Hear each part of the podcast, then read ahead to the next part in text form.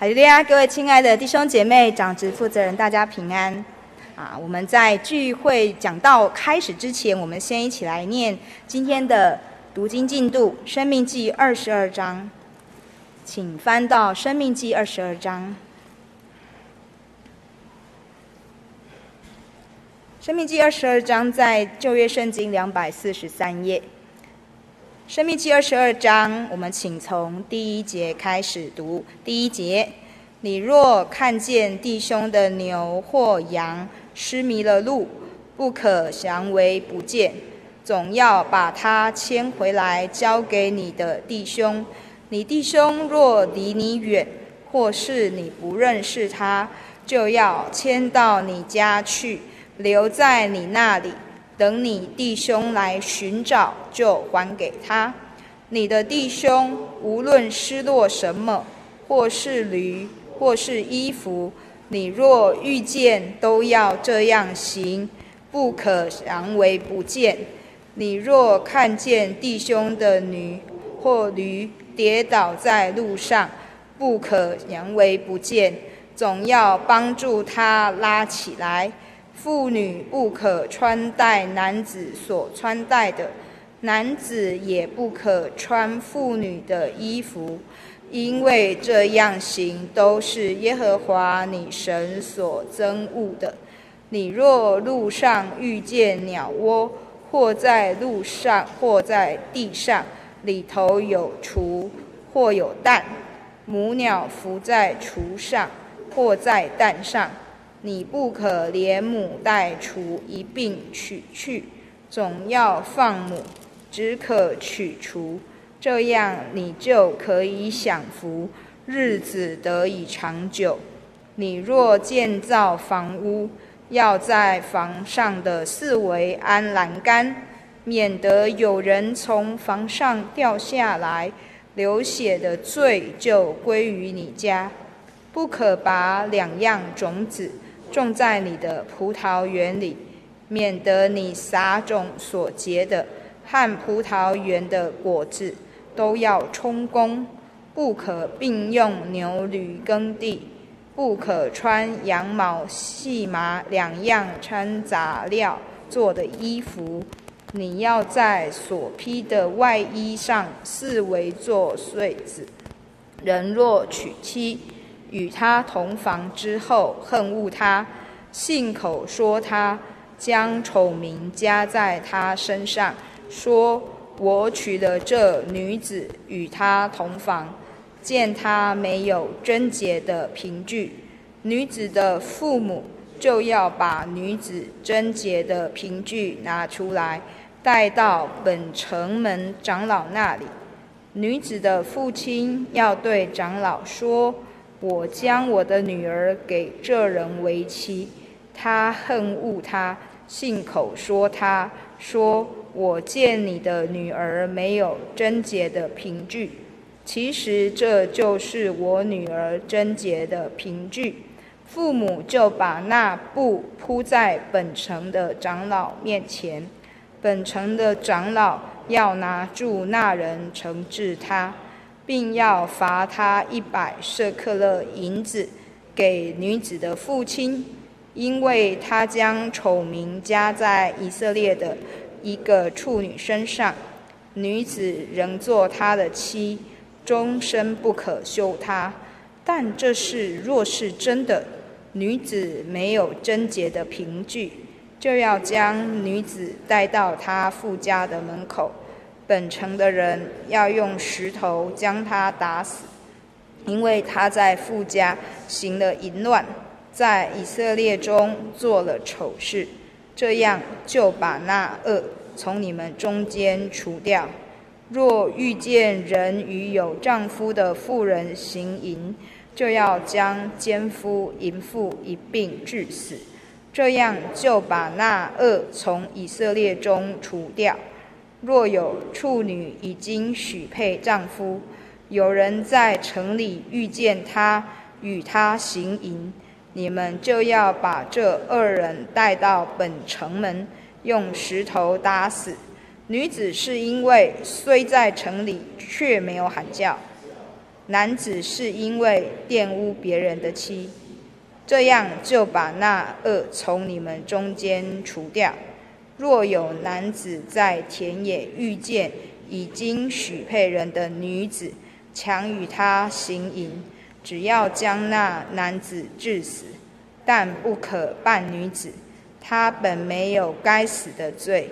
这事就类乎人起来攻击邻舍，将他杀了一样，因为男子是在田野遇见那已经许配人的女子，女子喊叫，并无人救她。若有男子遇见没有许配人的处女，抓住她与她行淫，被人看见，这男子就要拿五十舍客勒银子。给女子的父亲，因他玷污了这女子，就要娶她为妻，终身不可休她。人不可娶继母为妻，不可揭开他父亲的衣襟。阿门。嗯，感谢主，在我们嗯所念的这一段经文里面，我们看到神的话语是要教导他的选民啊，在。应许之地上怎么样子的生活？那这个教导里面，呃，除了人跟家里面的人的关系，也讲到人跟这个土地的关系。那最重要的是，啊，要保持圣洁。那在这一切的教导吩咐中，我们都看到神的公义，还有神的圣洁。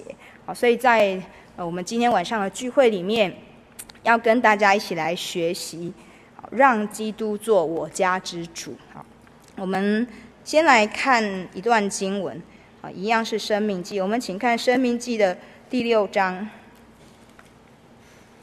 生命记》的第六章，《生命记》第六章一到三节，《生命记》第六章一到三节，在旧约圣经两百二十四页。好，第六章一到三节。这是耶和华你们神所吩咐教训你们的诫命律例典章，使你们在所要过去得为业的地上遵行，好叫你和你子子孙孙一生敬畏耶和华你的神，谨守他的一切律例诫命，就是我所吩咐你的，使你的日子得以长久。以色列啊，你要听，要谨守遵行，使你可以在那流奶与蜜之地得以享福。人数极其增多，正如耶和华你列祖的神所应许你的。在这一段里面，我们看到神啊吩咐摩西要告诉以色列百姓啊，就是要坚定神与他们所立的约。那神颁布的这些律例啊、典章啊、诫命哦，他们也都要听。那他们如果听了，不止听的人。还有他们的子子孙孙啊，都能够在这个应许之地上得以长久。好，所以在这边我们看到了什么？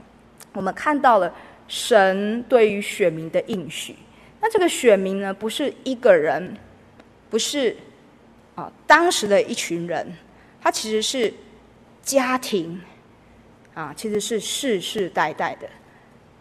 那所以在今天我们讲说。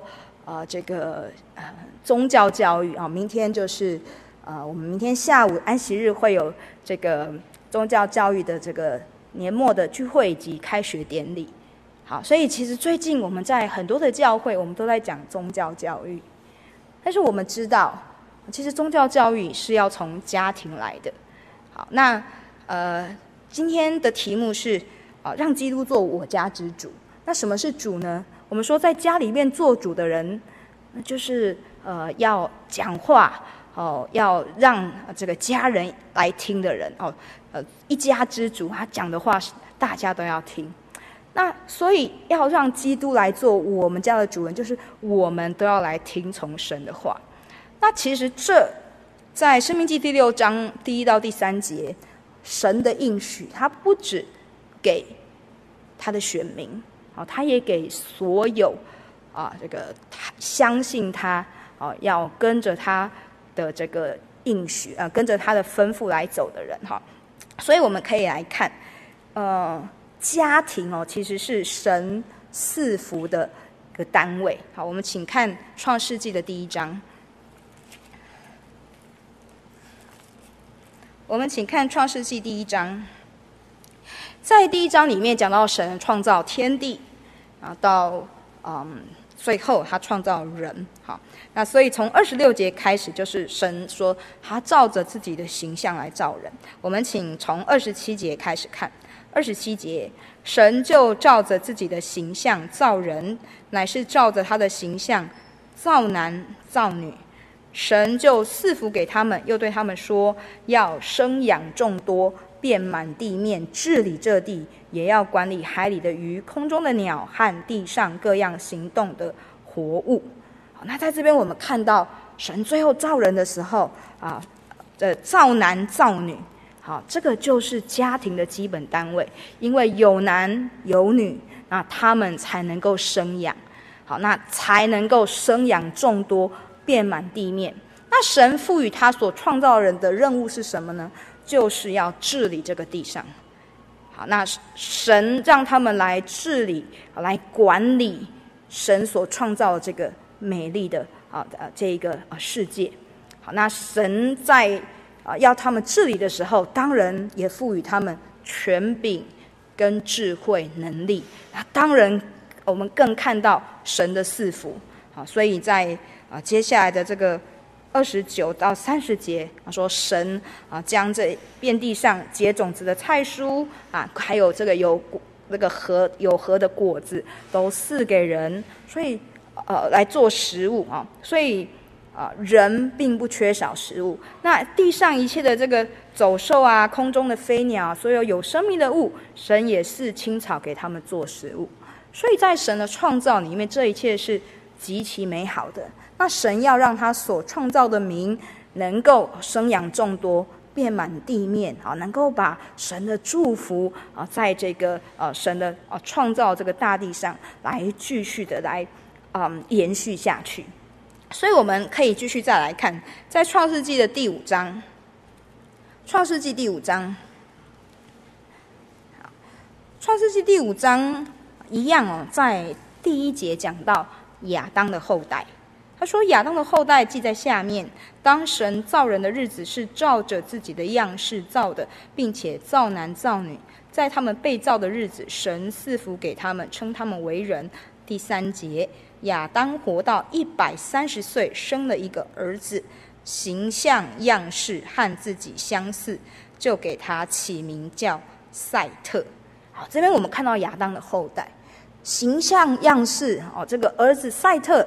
哦的，样子哦，形象是像亚当的。那亚当的形象样式是像谁？我们刚刚看到第一章，他讲到说，神就照着自己的样式来造人。好，所以神创造人是依照自己的形象来创造的。那他创造的人也有神美好的性情在他里面。神就是希望我们人能够借着生养，借着教养。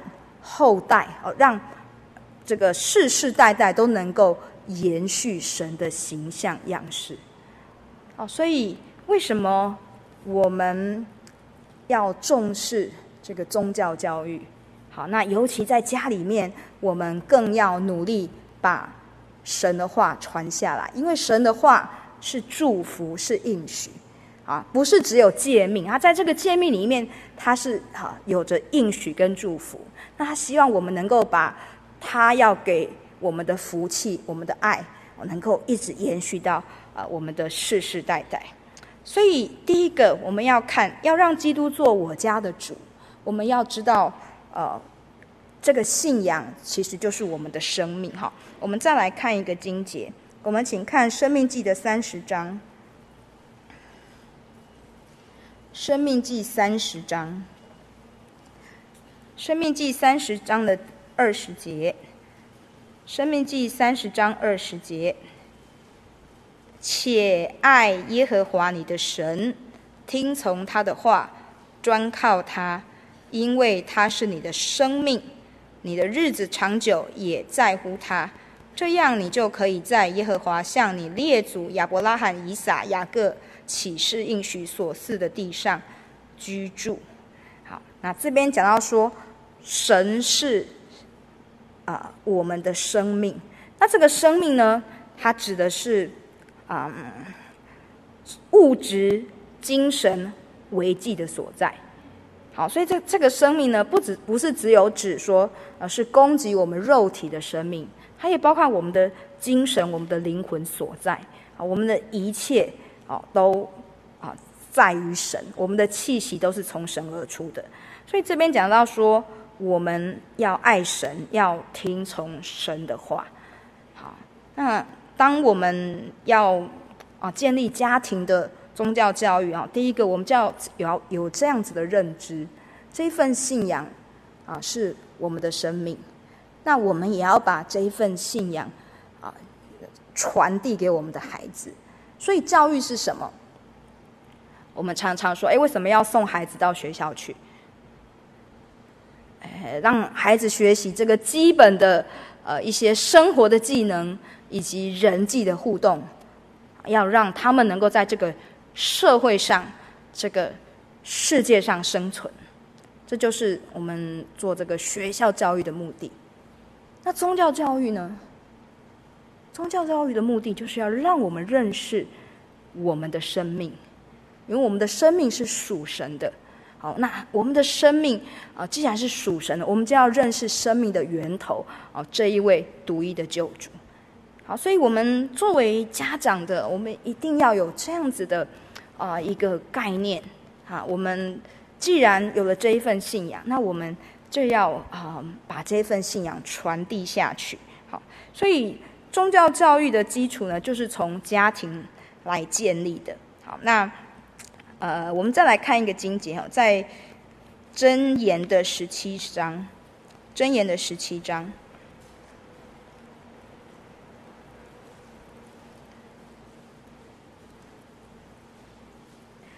箴言十七章的第六节，箴言十七章第六节，十七章第六节，在旧约圣经七百八十一页，这里说，子孙为老人的冠冕。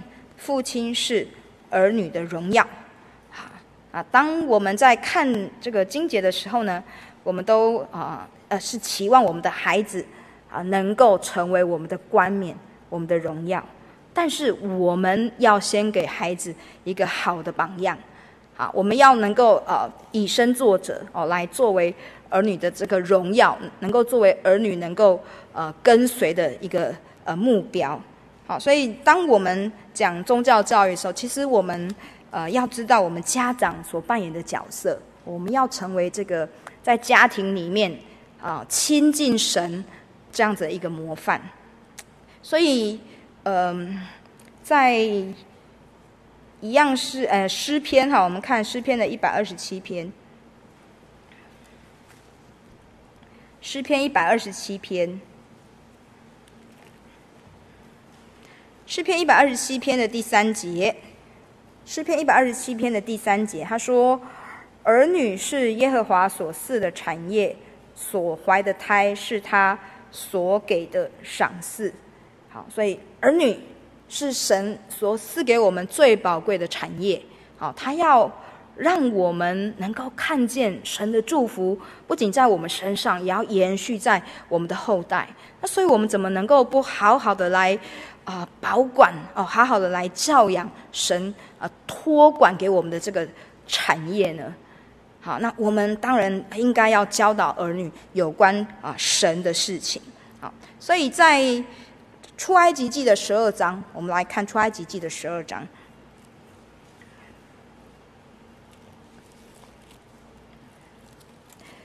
在出埃及记十二章的二十六节。十二章二十六节，我们从二十五节开始看《出埃及记》十二章二十五节，在旧约圣经八十三页二十五节，他说：“日后你们到了耶和华按着所应许赐给你们的那地，就要守这里。你们的儿女问你们说：行这里是什么意思？你们就说：这是献给耶和华逾越节的祭。”当以色列人在埃及的时候，他击杀埃及人，越过以色列人的房屋，救了我们各家。好，所以这边啊是啊神在要带领以色列人出埃及之前啊，在那一个晚上，他定了逾越节之礼。他不仅告诉啊当时的以色列人要怎么行，他也告诉他们说，日后你们到了神。啊，给要应许你们的这个流奶与蜜之地的时候呢，你们也要告诉你们的儿女，啊啊，这个为什么要行这个礼？啊啊，这个礼啊，就是逾越呃逾越节哦，这个啊这个节期就是要啊记得神的恩典，记得神的救赎，好，那就是要把神的话语哈，把神的呃这个恩典世世代代的传扬下去，好，所以。当我们在作为父母的时，呃，这个角色啊，其实我们的一言一行，我们的孩子都会看。好，那啊、感谢主，在这个礼拜能够呃，在台北教会跟嗯、大家啊、呃、一起来学习、哦，那也有跟我们的呃几位同工就谈到这个宗教教育哈、哦。那那当然，我们每一位教员哈、哦，我们的教育股都是非常用心。可是有时候啊，我们讲到说，哎，这个宗教教育怎么样子让我们的孩子，呃，来参加宗教教育，啊，也能够参与教会的侍奉。那童工们在讨论当中就会觉得，好像很难使得上力。那能够使得上力的是谁呢？其实就是我们的父母们。好，因为孩子们从小在家庭的这个时间。哦，是比在我们教会的宗教教育的时间更长的，所以我们可以看，在六岁之前的孩子，其实他们都在听，啊，虽然他们听不懂，啊，他们都在看，虽然他们也呃看不太懂，可是他们都在看父母在做做些什么事，父母说话的语气，啊，父母的这个嗯啊行动啊这个动作，哎，其实都会让孩子感觉到紧张，或者是会。啊，觉得嗯、很平安，好，那到了呃六岁之后，六岁到十二岁这个时候，那孩子们开始慢慢啊，就因为进入学校，那他们有这个同才，那也有老师可以学习，好，那有呃呃更多的一些呃社会里面的互动，好，所以他们开始慢慢学习独立，但是其实在这个时候的父母。还是他们寻求随时的支援的一个呃帮助的啊一个呃榜样，一个呃呃就是能够来帮助他们的。那接下来到十二岁，十二岁以上的孩子，那这个十二岁以上的孩子呢，我们又称他们其实就是小大人。好，那其实对于以色列人来说，他们已经是律法之子了。好，就是这个时候已经不是父母在在在管教，父母在讲的话他们会听的，因为他们已经啊在一些事情上能够独立自主，那他们的情绪心理上也很想要脱离父母。好，那所以在这个时候，诶，父母跟孩子的沟通其实非常的不容易。那那常常孩子呢，就是会无缘无故的跟父母唱反调。啊，有时候他并不想说不，哎，但是父母说你要做什么，那他就不想去做。好，那这在青春期，这是我们曾经都有过的经验。所以在这个时候的父母，其实如果两个人的步调不一致，那孩子们更会去看。好，他不一定会听你的话，可是他会看我们做父母的是不是他们的好榜样。好，所以。为什么家庭中的宗教教育这么的重要啊？为什么我们说我们要让孩子呃多多来教会聚会？其实靠宗教教育的老师是没有办法的，要靠我们的父母啊，因为父母是生我们养我们的，是与我们血脉相连的。好，那从小孩子就仰望着父母长大啊，所以父母的一言一行啊，都会嗯成为他要仿效的。好，或是他要追求，或是他放在心里，呃，仔细思考的，哦，这样子的一个榜样。好，因此我们刚刚讲到说，呃，然后我们要做这个家庭的宗教教育，很重要，是我们父母要有一个观念，就是我们要把信仰啊放在第一位，因为信仰就是我们的生命，我们要把信仰啊这个生命继续传承下去。然后再来就是，啊，父亲跟母亲的步调必须一致。好，我们来看一个例子，在创世纪的二十五章。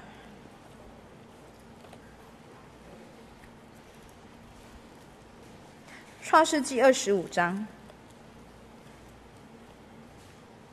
创世纪二十五章，我们看到了以扫跟雅各，他们都是以撒的孩子。好，那那他们生出来，那当他们渐渐长大之后，哎，就开始出现了一些不一样的这个情况。我们来看二十七节，二十五章的二十七节，两个孩子渐渐长大，以扫善于打猎，常在田野；雅各为人安静。常住在帐篷里啊。那这两个其实他们是这个先后生出来的哈，这是这个雅各呢是呃抓着这个以扫的这个脚跟，哎，可是两个人长大之后个性不一样。好，那个性不一样呢，我们看父母对他们两个也各有偏爱。二十八节，以撒爱以扫，因为常吃他的野味；利百加却爱雅各。我们看到的父母对孩子各有偏爱，那当然这个在我们的嗯、家庭生活中，哎，可能也有这样子的情况。因为雅各常常住在帐篷里面，当然跟妈妈相处的机会就比较多。那以扫善于打猎，哎，他也很会做这个野味，好，那就让这个以撒哎比较嗯钟爱他。那这是人之常情。可是，我们看到后面的这个事情的发生哦，就是因为父母各有各自的偏爱，那就造成了这个呃这样的一个后果哈。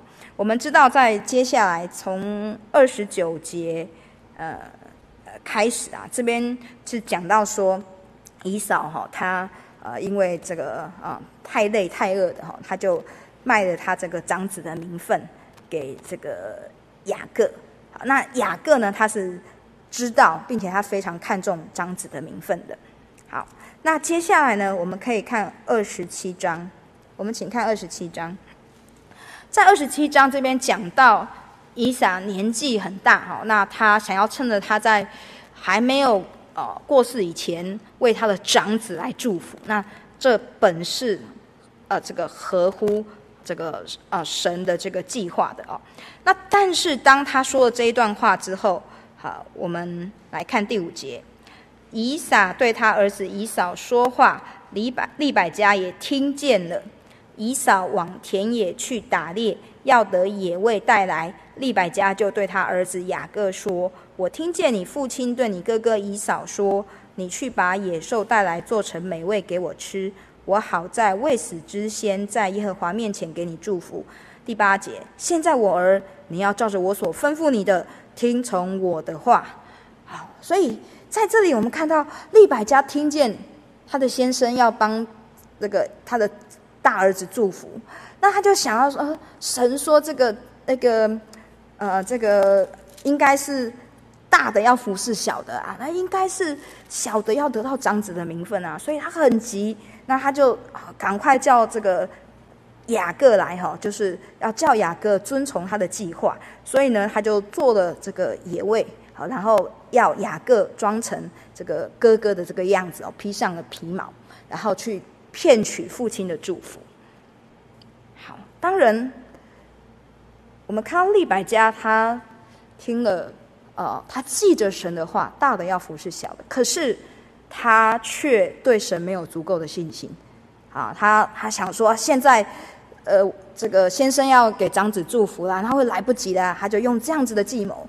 那其实我们看他的这个呃小儿子呢，也是担忧的哈。我们可以看到，这从十一节，好，十二节这边说。雅各说：“倘若我父亲摸着我，必以我为欺哄人的，我就遭咒诅，不得祝福。”好，这雅各他也知道这样子是不对的。但是呢，十三节，他母亲对他说：“我儿，你招的咒诅归到我身上，你只管听我的话，去把羊羔给我拿来。”好，那在这边我们看到呢，其实这两个母子他们都啊没有，就是啊凭着血气来做事，啊没有顺服在神的应许话语之下，所以最后发生什么样子的事情？我们可以看到在二十七章的四十一节，雅各骗取了父亲长子的祝福。好，那但是后来以扫知道了，父亲也知道了。啊，所以四十一节，以扫因他父亲给雅各祝的福，就怨恨雅各，心里说：为我父亲居丧的日子近了，到那时候我要杀我的兄弟雅各。好，那他这边啊讲到以扫非常的生气，好，那这这个怒气没有办法来消灭，所以到后来是他的父母把雅各送回他的母舅家去。好，那到这个嗯。雅各就一直在这个这个母舅家那边呢，一直到妈妈过世，他都没有办法见他所爱的母亲啊啊最后一面。好，所以我们在这里看到了啊，我们要有家庭的宗教教育，其实父母的步调必须要一致啊，我们必须要同心来认识神，好，那同心才能够同行。好，我们同心，我们认为。这个亲近神是最重要的事情，那我们必然啊愿意带孩子来到教会，愿意带孩子来到宗教教育，我们也愿意在家里面，我们一起来做家庭祭坛。所以接下来我们就要讲第二个，哈，我们要怎么样子啊让基督做我家之主？好，就是家庭祭坛。那我们很多人都会觉得说啊，家庭祭坛听起来很难呢。我又不会讲道啊，我我要怎么样子来跟儿女来分享神的道理呢？好，我们先来看啊、什么是筑坛呢？我们请看，呃，在旧约圣经里面所记的第一个有关于筑坛，在创世纪的第八章，创世纪第八章，第八章二十节，第八章二十节。好就旧约圣经第八页，好，二十节，挪亚为耶和华筑了一座坛，拿各类洁净的牲畜、飞鸟献在坛上为燔祭。好，那这边讲到说，呃，挪亚为神来筑坛，那他现在坛上的是燔祭。好，那这个燔祭就是求神来赦免那个一个啊、就是献上这些祭牲啊、来作为赎罪的这样的一个祭。那那这个燔祭呢，他是求神赦免，那也是感谢神，说求神啊，不要再因着人的缘故来咒诅地啊，求神让这一片大地啊，在洪水消灭之后啊，能够平安。所以竹坛是什么？感谢神。我们借着筑坛，我们来感谢神，让我们每一天平安。好，感谢神赦免我们生活中大大小小的过失。我们再来看啊，《创世纪》的十二章，《创世纪》十二章第七节，十二章第七节，这边讲到亚伯兰，也就是亚伯拉罕，啊，他接受神的呼召。他到了这个应许之地去。好，第七节，耶和华向亚伯兰显现说：“我要把这地赐给你的后裔。”亚伯兰就在那里为向他显现的耶和华筑了一座坛。从那里，他又迁到伯特利东边的山支搭帐篷，西边是伯特利，东边是爱。他在那里又为耶和华筑了一座坛，求告耶和华的名。好所以筑坛是什么？在这边我们看到第二个，就是求告神的名。好，就是筑坛。其实，在我们现在筑坛的意义就是祷告。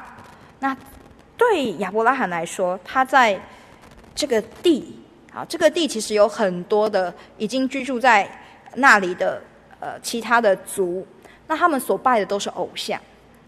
好，所以他在那里筑坛。求告神的名，其实也是宣告这位独一真神啊，这位带领他一路啊平安啊来到这里的这位神啊，他是啊多么的有能力。那他在众人众族面前要宣告他的信仰。好，所以当我们来知道这个筑坛的意义之后，我们其实就发现说没有那么的难哦。那我们在家庭里面，我们也可以常常来啊呼求神的名哦，常常来回应神。啊，我们可以来做家庭祭坛。好，那家庭祭坛。哎，我不知道大家现在在家里面哈，我们会不会有这个呃一起祷告的时间？好，跟我们的孩子们一起祷告的时间。好，那其实家庭祭坛就是一个有神同在的一个亲子沟通的平台。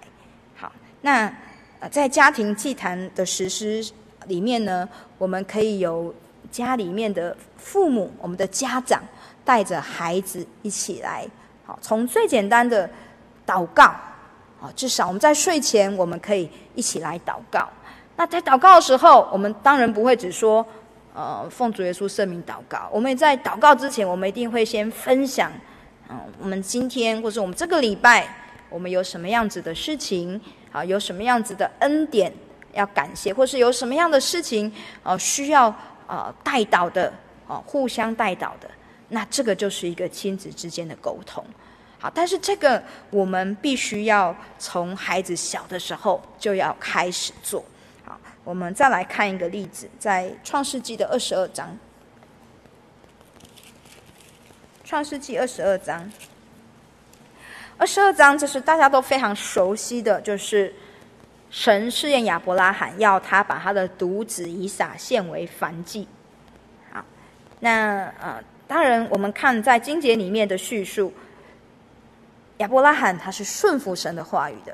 那他带着仆人啊，然后带着这个献祭的啊这一些呃材料，好，那还有他的孩子。那后来从呃这个第六节开始哈，就他们两个人，就他跟他的孩子啊，带着这个呃燔祭的柴哈，他两个人一起走。好，所以我们看到第六节，他最后写写的是，于是二人同行。那接下来，以撒对他父亲亚伯拉罕说：“父亲啊！”亚伯拉罕说：“我儿，我在这里。”以撒说：“请看，火与柴都有了，但燔祭的羊羔在哪里呢？”亚伯拉罕说：“我儿，神必自己预备做燔祭的羊羔。”于是二人同行。好，我们。连续看到两次二人同行，好，那在啊这个父子同行当中呢，我们看到的是他们的同心。好，第一个他们知道要去做什么事情，他们是要去向神献祭。那第二个，我们看到以撒他非常清楚献祭需要什么，所以他问他的爸爸说：“燔祭的羊羔在哪里呢？”那为什么他这么清楚？因为他爸爸在献祭的时候，他都在旁边看，也许他也帮忙参与这个献祭的过程。所以亚伯拉罕有将啊这个敬拜神的事情来教导他的孩子。好，那也让他孩子知道说，啊这个亲近神，好来向神献祭啊是一个很重要的事情。好，所以他才会问说，羊羔在哪里呢？好，这个非常的重要。没有祭物，那怎么来献祭呢？那当亚伯拉罕说神必自己预备做燔祭的羊羔的时候，哎，在这里我们也看到以撒啊，他就不再问了。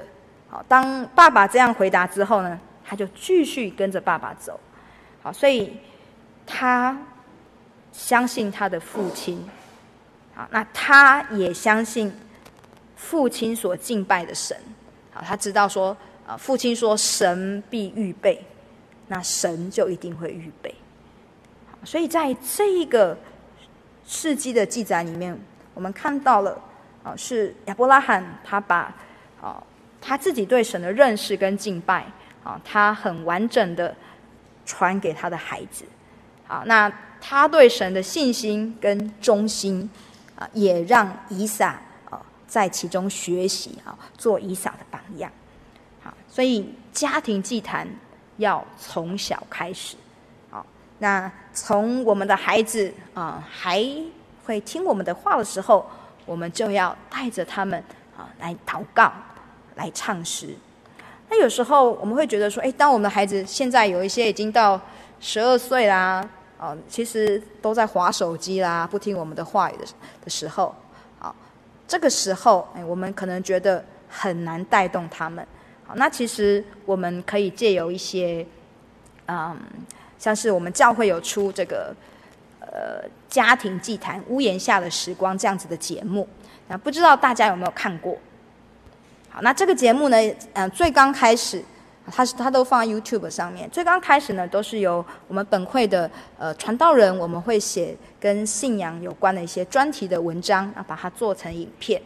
那慢慢的，哎，现在也有在做一些文章，譬如说清新吐意，这是针对青少年的，好，就是青少年的呃一些这个灵修的小品。那也有一些呃这个生活的见证。好，那呃这个呃。影片呢，就是把它做成动画，就是做成我们孩子都喜欢看的动画啊。呃，这个呃这些动画，然后会有这个旁白，还有配乐啊，就是把这个书的这个文章的内容哦，来呃用动画呈现。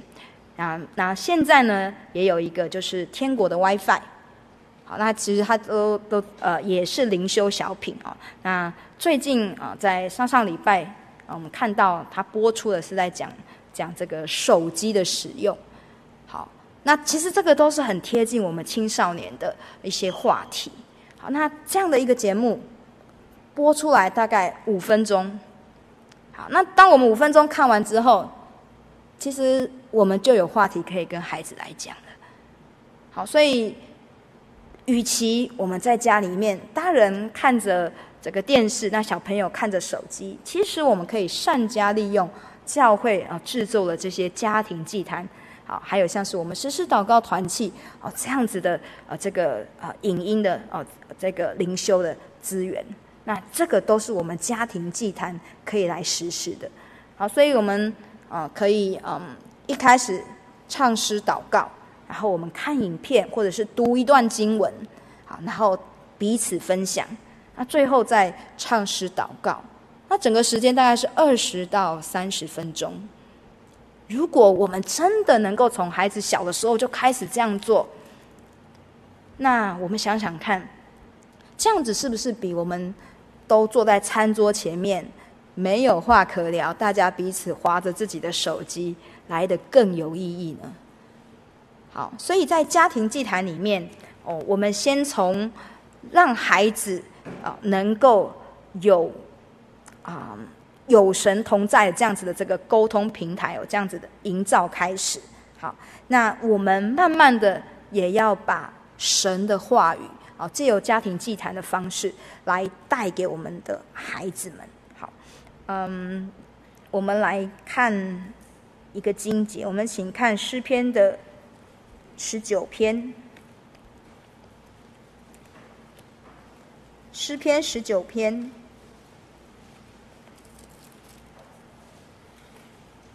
诗篇十九篇从第七到第十节，他讲到神的律法哦，神的言语哈是怎么样子的呃，能够使我们的生命呃活跃。好，那第十节他就这样子来说，好，他说神的话语呢，都比金子可羡慕，且比极多的金金可羡慕，比蜜甘甜，且比蜂房下滴的蜜甘甜。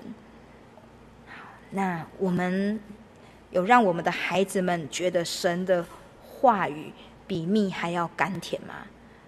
好，我们知道以色列人是他们在孩子小的时候是会把蜜涂在圣经的这个纸上哦，让他们去闻蜜的香气，好，让他们喜欢去读圣经。那我们也要来努力塑造哦这个读经的环境。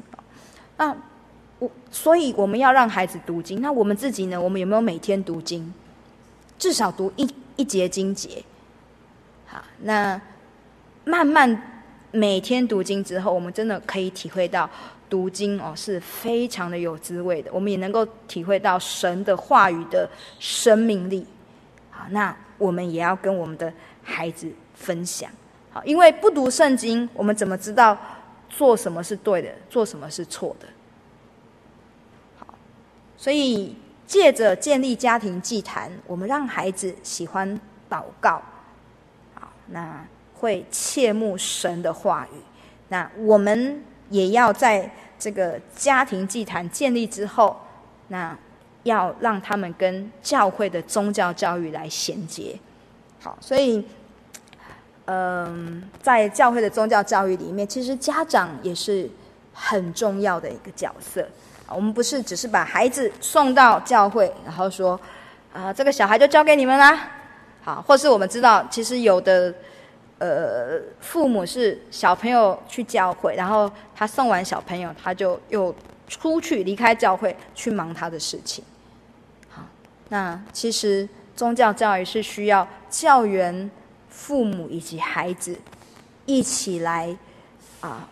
互相啊，这个同工啊，大家一起来努力，好，那求神在其中来带领我们，好，那这个小朋友的宗教教育才能够呃慢慢的建立稳固，好，所以在呃撒母耳记上的第二章，我们来看一下撒母耳记上的第二章，撒母耳记上第二章。这边讲到，呃，哈拿他啊献这这个撒母耳给神哈。那我们第二章，我们从十八节来看，第二章十八节，那时撒母耳还是孩子，穿着细麻布的以弗德，侍立在耶和华面前。他母亲每年为他做一件小外袍，同着丈夫上来献年祭的时候带来给他。那在这边，我们看到这个孩子是，呃，哈拿跟神求的，那神也听了他的许愿，所以他当然是非常爱他的孩子。但是因为他跟神许愿了，哈，他就把孩子献给神，所以他每年每年一次来看孩子，那是呃跟先生一起来献祭的时候，哦，他来看孩子，好，然后。看孩子的时候，就每年做一件小外袍给他的孩子。那在这里，我们看到的，呃，是母亲对于孩子的爱，啊，还有呢，就是他们的这个父母啊，他们是在信仰上啊，他们是非常的敬虔的，啊，他们都会来献祭，每年都来献祭。好，所以母亲遵守了他跟神的约定，他把孩子交给祭司。来啊，教养来照顾，好，那不常常来看他，但是但是呢，他来的时候，他就是呃带来他的爱心，就是这个小外袍，然后当然也会跟孩子说一些话，说哎，孩子啊要好好听老师的话。那所以对呃宗教教育来说，父母的关心以及与这个教员的联络，就是最好的支持。所以我们可以看到啊，在二十一节。他说：“耶和华眷顾哈拿，她就怀孕，生了三个儿子，两个女儿。那孩子撒母耳在耶和华面前渐渐长大。好，我们的孩子啊啊，当然啊，渐渐长大就会慢慢的有自己的想法啊，有自己要独立要做的一些事情。那我们不要担心，我们啊带他来教会啊，我们也要参与教会的服侍。”啊，让孩子看到我们是相信神的，啊，我们是敬畏神的，啊，我们啊相信神的一切祝福都必成就。那孩子也会继续在这个应许里面来跟着我们成长。那我们同时也要让孩子继续在宗教教育里面啊接受完整的这个学习。好，那在这里我们看到撒母耳在神的面前。渐渐长大，啊，所以我们作为家长的，我们当然会有许多的担心。好，在孩子的不同成长阶段里面，呃，我们都会觉得说，是不是我做的不够多？啊，是不是我做的不够好？啊，但是我们不要忘记，我们有神可以依靠。啊，当我们不知道怎么做的时候，我们更要祷告。啊，我们更要回头来读神的话。啊，并且努力的啊，在啊侍奉中，哎，我们与孩子陪着孩子一同来走啊这一条信仰的道路。好，所以最后我们来看一个经节，在路加福音的第一章，路加福音第一章，路加福音第一章的五十节，路加福音第一章五十节，好，这是呃玛利亚的这个呃。尊主的颂歌，哈，五十节，他说：“他怜悯敬畏他的人，直到世世代代。”好，所以这边让我们看到敬畏神的人，啊，神必保守祝福他，啊，以及他的子孙，因为他敬畏神，他也把敬畏神的话语跟行为传给他的孩子。那神的福气就一直与他们同在，所以愿主耶稣帮助我们每一个人，我们每一个家庭，让我们都能够尊主为大，好，让主耶稣基督做我们家的主。